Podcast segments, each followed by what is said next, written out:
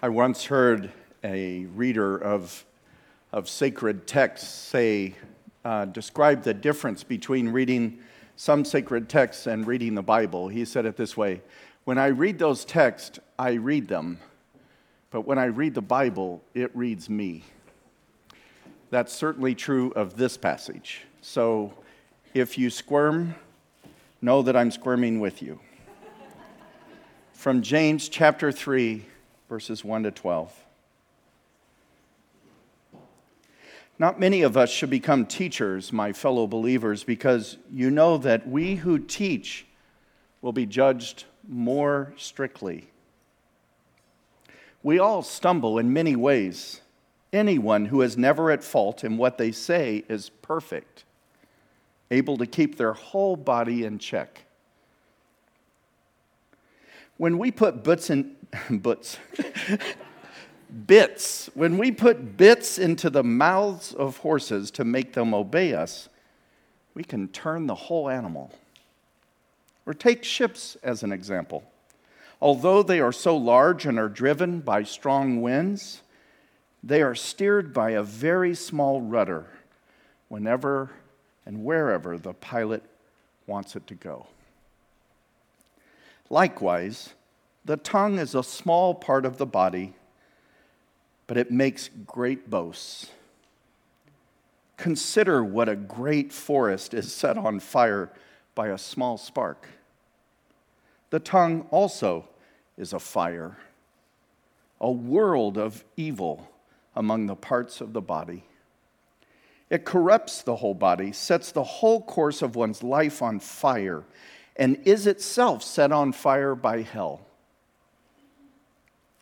All kinds of animals, birds, reptiles, and sea creatures are being tamed and have been tamed by humankind, but no human being can tame the tongue. It's a restless evil, full of deadly poison. With the tongue, we praise our Lord and Father, and with it, we curse human beings who have been made in God's likeness. Out of the same mouth come praise and cursing. My brothers and sisters, this should not be. Can both fresh water and salt water flow from the same spring? My brothers and sisters, can a fig tree bear olives or a grapevine bear figs? Neither can a salt spring produce fresh water. This is the word of God.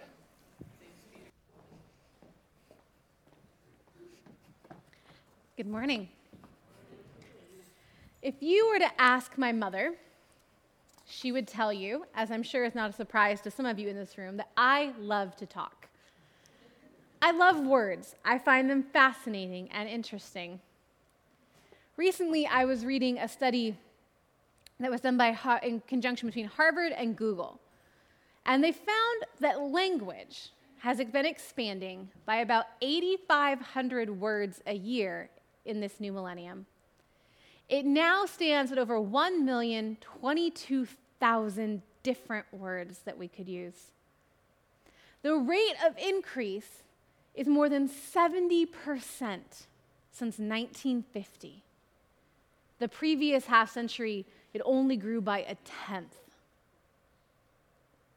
Another study that was attached to it claimed that in any given day, between what we read, what we hear, what we see online, on buses, in advertisements, that the average American consumes over 100,000 words per day. 100,000 words. And I have to wonder if maybe, just maybe, it is this overwhelming amount of words that we experience that has caused us as a culture to begin to forget their power and importance.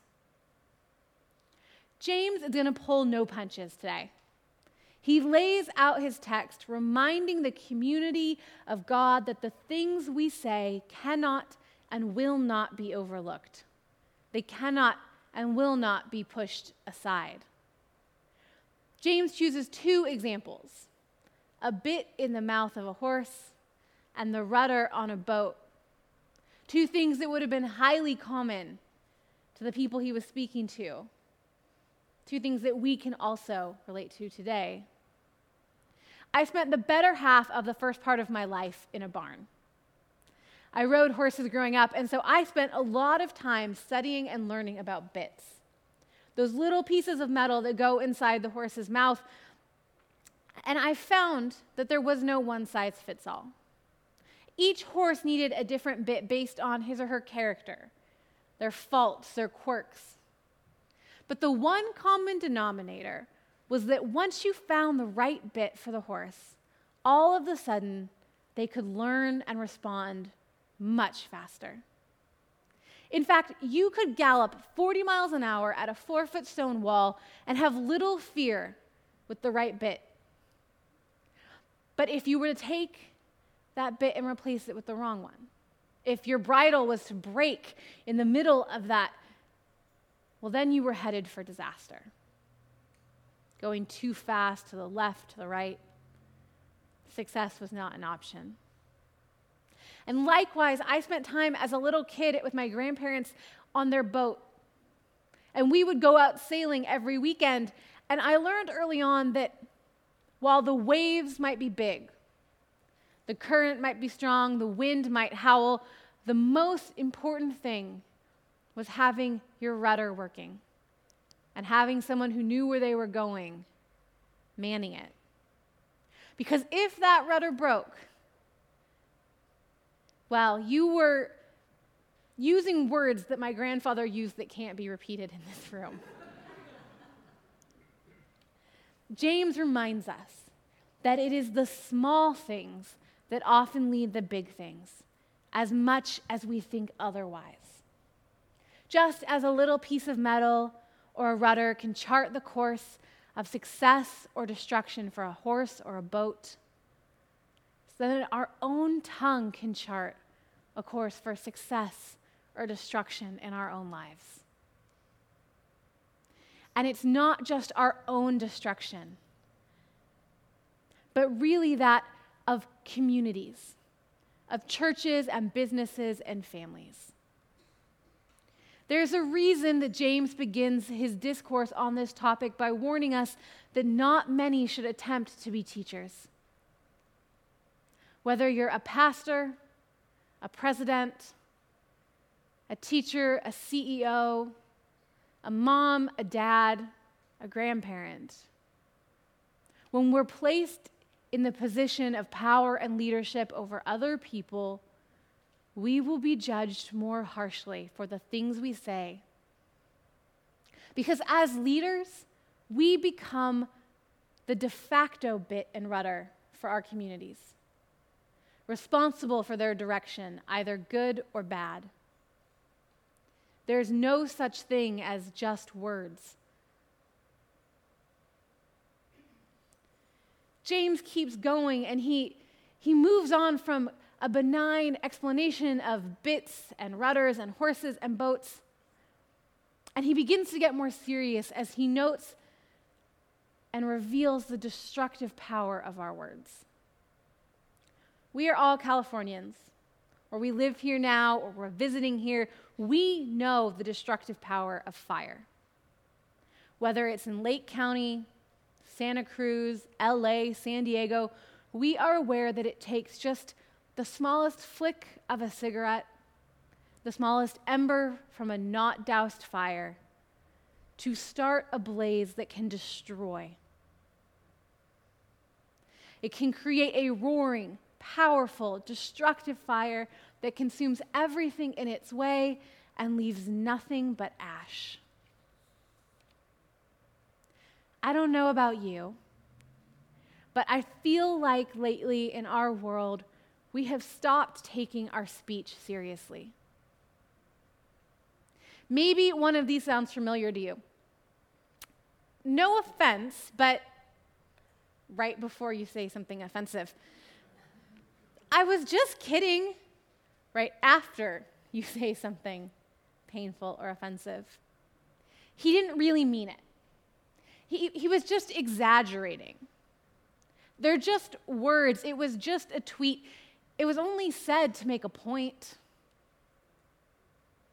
Duck, deflect, excuse. And as the sparks begin to fly and the ground beneath us begins to smolder, we turn our eyes in a different direction and then act surprised when those sparks flame into a blaze. I once read somewhere that we must be extra careful with our words because once they are spoken, they can only be forgiven, not forgotten. Some friends and I were talking this past weekend. I was up in Seattle for a celebration, and it was wonderful. And we began to reminisce. And we began to think how lucky we were that we grew up in a time before social media. Because we couldn't imagine being a high schooler now. When I was in high school and college, we were just starting to get personal computers in homes as common. There was some MySpace and some Napster, but not a whole lot. We had those old Nokia phones that could survive a drop, a bomb, blast, drive, drive over with a car. I did that once. Worked fine. Play Snake on it. But we didn't grow up in a world where our lives were put out for public consumption all the time. And the more I thought about th- th- that this week, about comments that are left on walls and Snapchats that are sent, and I began to think about cyberbullying. And I did some research, and it was sobering. Over 15% of high school students say in the past year They've been the victims of some kind of cyberbullying. 15%. In December, there was another news story of another high school student who committed suicide because her classmates had decided that it would be funny or appropriate to start writing mean things about her weight on her social media pages to create fake websites that had other horrible things about her on it, and she couldn't take it anymore. And she's not the first. Our words matter. They impact the lives of others, and they can destroy them or bring them life. Once uttered, our words can take on a life of their own influencing others, shaping reality. But I didn't mean it like that. James leaves no room for abdicating responsibility for our words. It's not on the hearer, but on the speaker to bear the responsibility for what becomes of the things we say and how they affect and influence others. Our words don't bring about just an outward destruction, they can bring about an inward destruction of others and ourselves.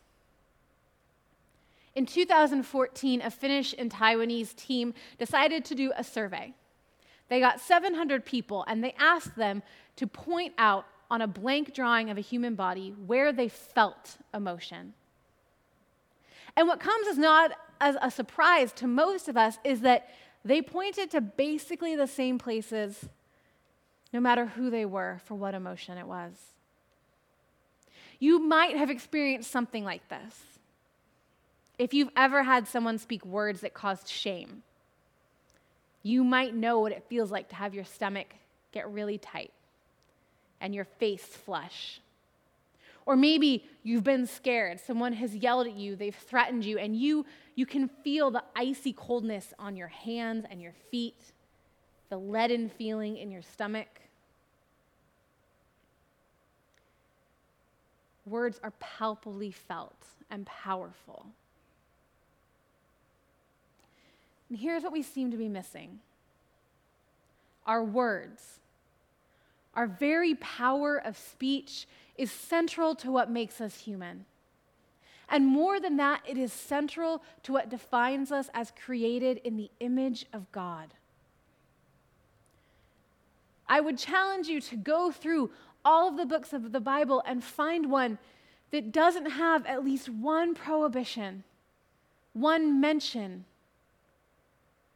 on speech and how we use it. Time and time again, we see God warning us of the dangers of foolish and rash speech, of the power of words to bless, the power of them to cure, to curse, to create, to bring forgiveness, to bring life. In Genesis 1, God creates the world. He speaks it into life, into being. And there is only one part of creation to whom he gives the power of speech, and that is humanity. He gives that precious, life giving, creation bearing gift to us, bestows it upon us. In Genesis 2, the second account of creation, the first task given to Adam is to name the animals. And then he names his wife, he's given the power, the privilege, and the responsibility of speaking purpose and life into existence. There's a reason here in this passage that James notes our ability to tame all the animals of the world and yet fail to tame our own tongue. Because when we go back to creation, we see that while we have fulfilled the mandate to have dominion over the world, we are still suffering from the effects of sin and evil in our life. James tells us that our tongue is full of poison. The Greek in here makes reference to a serpent.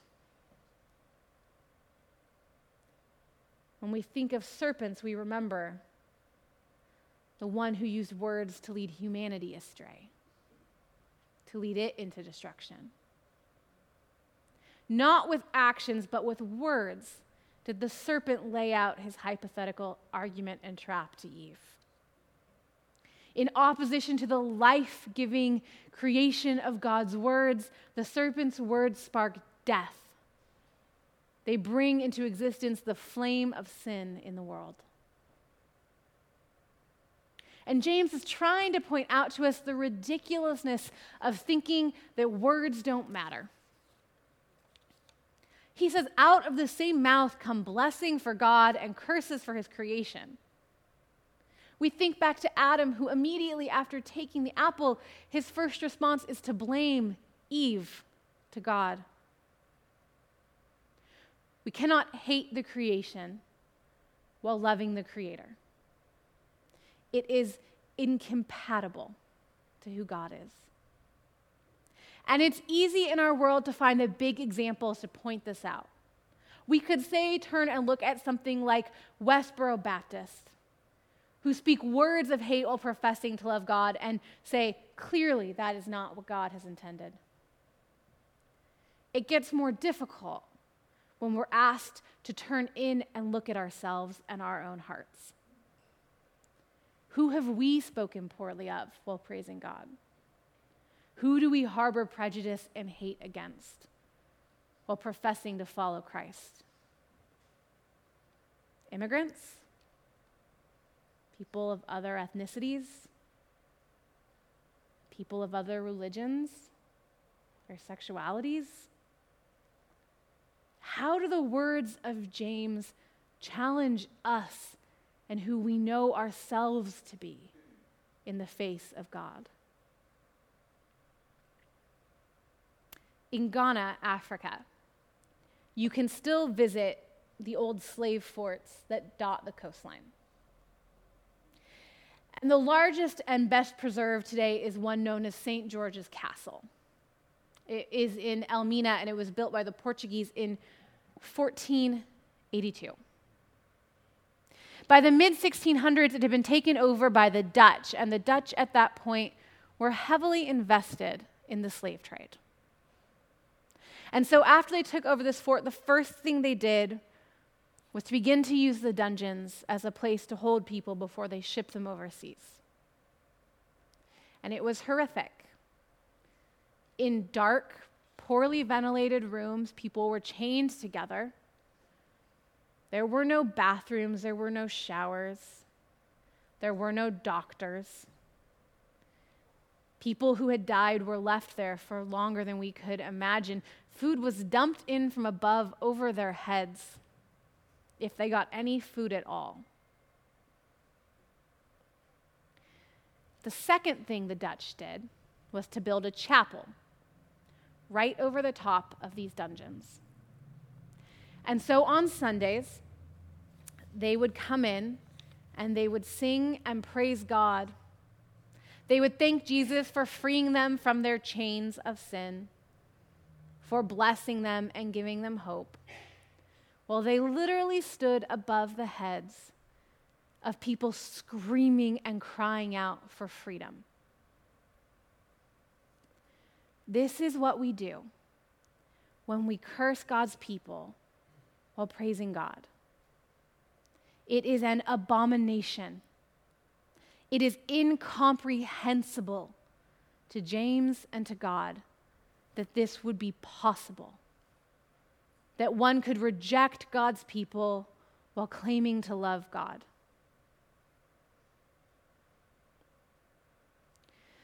The good news is that for all of their power of destruction, our words also have the potential and the power to give life.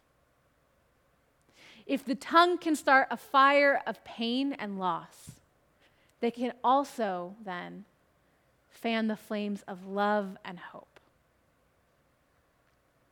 When I was in college, I carried a great deal of shame and fear for sins that I had committed. And one night when I was on a mission trip in the Dominican Republic, I was outside praying again for forgiveness that I never felt like really came. My mentor and my friend Emily came outside and she sat with me. She waited a moment and she asked me, Is there anything you feel like you want to get off your chest? And out there in the dark, it just all began to spill out. All of the things that I was ashamed of, all of the pain and fear, all the things I had done that had led me further from God rather than closer to God. And when I finished, she was silent for a moment. We sat there side by side, and then she leaned over and she looked in my eyes and she said, Brenna, you are forgiven. You are as whole and as perfect today as you were the day that God created you and brought you into existence. You are loved. Words, when spoken in God's love and wisdom, they are like an unending stream of grace that can quench any fire or pain. They water communities and people, they cause them to flourish and bear life. Words have power. They cannot be ignored. They must be treated with their due respect and importance. None of us is perfect. No one in this room or anyone we know has completely mastered their tongue. We are not Jesus but we can correct it when it begins to run amok on us. We can change our course from destruction to joy. We have been gifted speech by God, and we will be judged accordingly to how we use this gift. Let us then be a people who refuse to fan the flames, but rather bring a balm of water to a weary and parched world. Amen.